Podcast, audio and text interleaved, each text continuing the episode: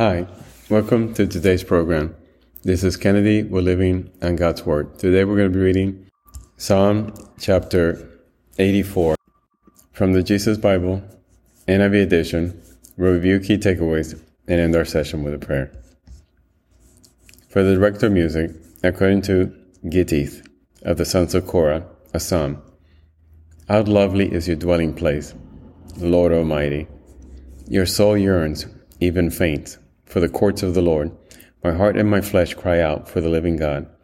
Even the sparrow has found a home, and the swallow a nest for herself, where she may have her young, a place near your altar. Lord Almighty, my King and my God. Blessed are those who dwell in your house. They are ever praising you.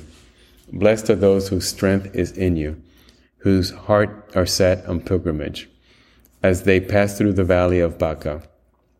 They make it a place of springs. The autumn rains also cover it with pools.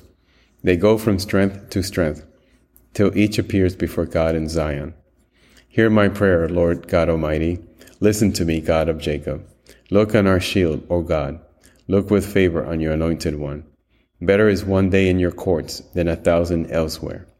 I would rather be a doorkeeper in the house of my God than dwell in the tents of the wicked. For the Lord God is a sun and shield. The Lord bestows favor and honor. No good things does he withhold from those who walk is blameless. Lord Almighty, blessed is the one who trusts in you. This is the end of Psalm chapter 84. A beautiful song from David to his God, and a reminder to us how great our Lord is and what a privilege it is to serve him. And like David says, Better is one day in your courts than a thousand elsewhere. So let us pray, Father, thank you so much for being almighty, for being a sun and shield, and for bestowing favor and honor. Lord, thank you for not withholding anything from us, for giving us all your love, for justifying us through the death of your Son, so that we could share an eternity with you. Father, we thank you, we love you, we welcome you into our lives, into our hearts. In Jesus' name we pray. Amen.